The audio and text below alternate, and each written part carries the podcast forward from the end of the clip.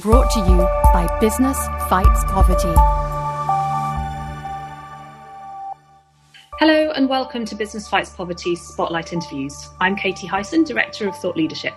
Each week, these interviews provide you with insight from a different perspective of the Business Fights Poverty network, giving you first hand understanding of how businesses and others are working on some of the world's biggest social challenges. Today, I am delighted to be joined by Joan Bowen.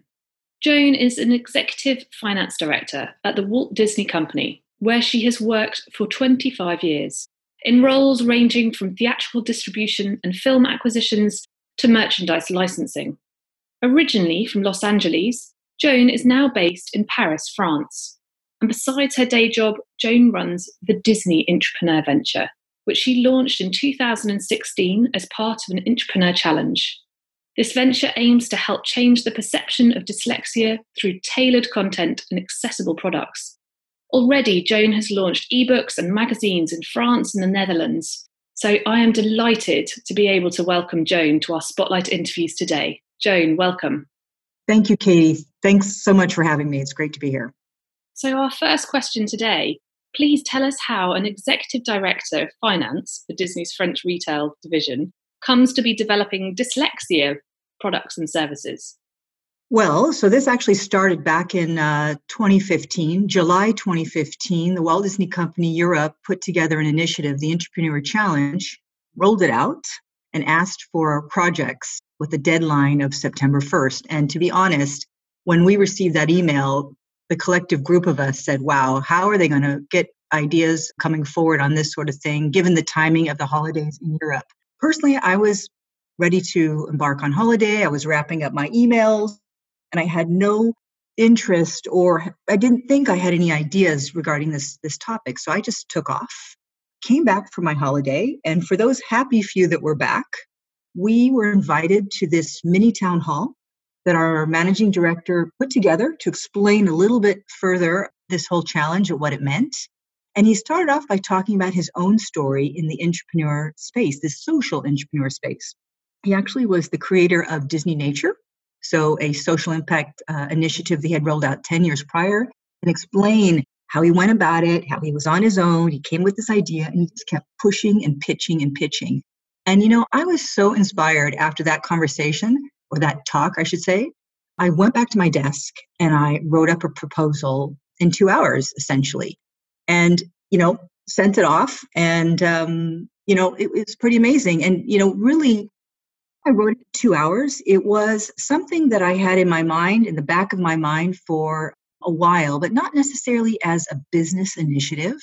You know, my son was diagnosed with dyslexia when he was quite young, and I had been struggling with the school system and tutoring and all sorts of things that you that you go through when, when your child is di- diagnosed dyslexic and as a parent i felt that there were just things out there that were not available i felt like there were products that, that really weren't suited for him and you know also what i found in my entourage and in the school that that people were just not informed about dyslexia despite being one out of ten people or two or three children per classroom and you know the narrative about dyslexia was really off will tend to know uh, the, the very challenging side of dyslexia and not the strengths.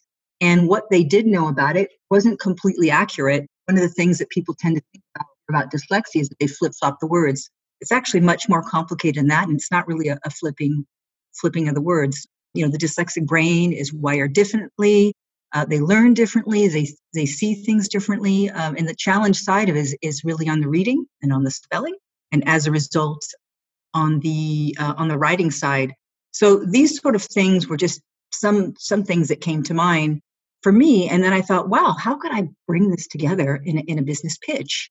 And basically, that's all of this came out in my in my um, in my head after I had that uh, mini town hall, and you know, put together a proposal which brought together some innovative product that would allow us, because we're the Walt Disney Company, to communicate to children with our content, in a positive way.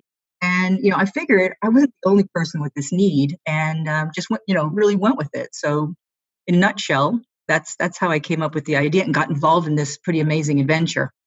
So, as someone entrepreneurial, developing propositions within Disney, within a big business, that deliver both commercial and societal value. How does this work for you guys? Well, you know, it's interesting. The Walt Disney Company has always had a very strong connection with CSR and the CR, CSR culture.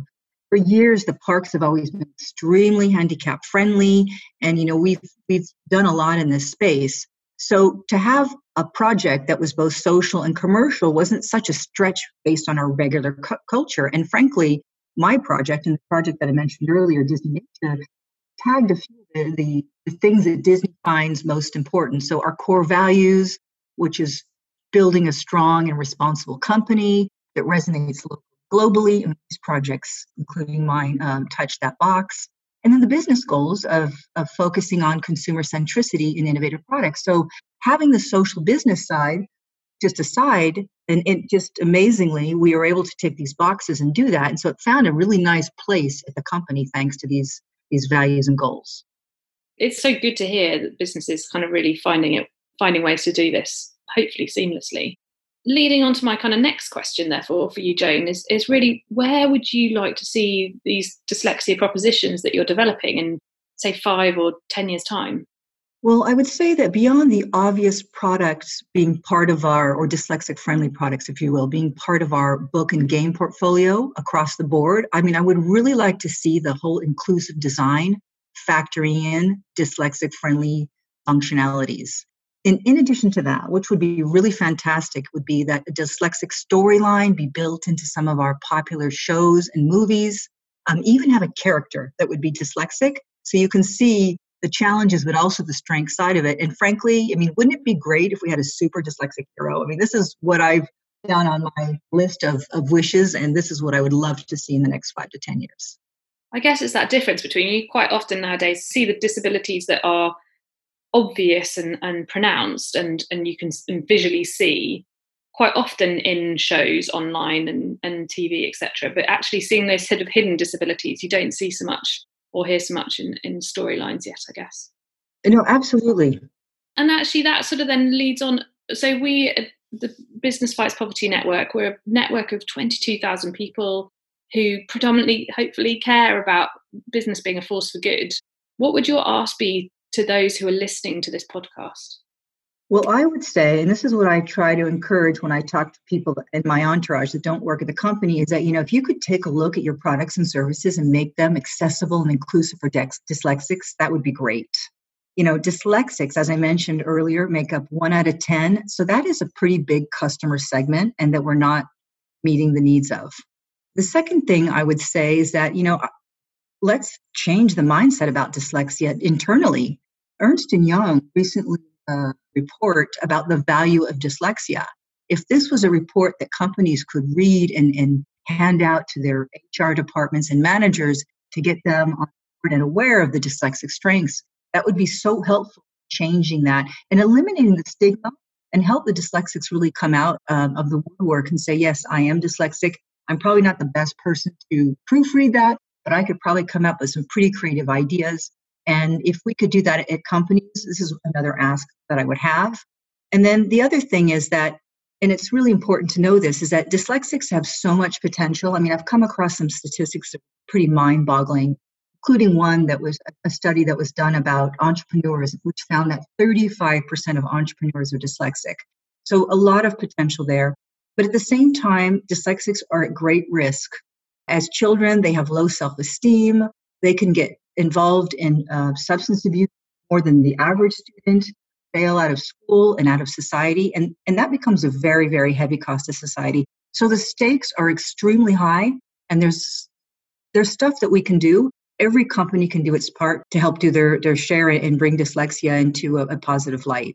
And I would just say, lastly, if you don't mind, you know, if anybody is interested in this and connecting with me on this, I would love to have a conversation to see how we can do this better and talk about what we've done at Disney and and if anybody has any ideas, I mean, love to have a brainstorm session. Brilliant. So anybody listening to this, do get in touch with us. We will connect you directly with Joan. And uh, from us here at Business Fights Poverty, thank you very much for joining us today, Joan, for this spotlight interview. And uh, we look forward to following up your story to hear how it develops. Thank you so much. Brought to you by Business Fights Poverty.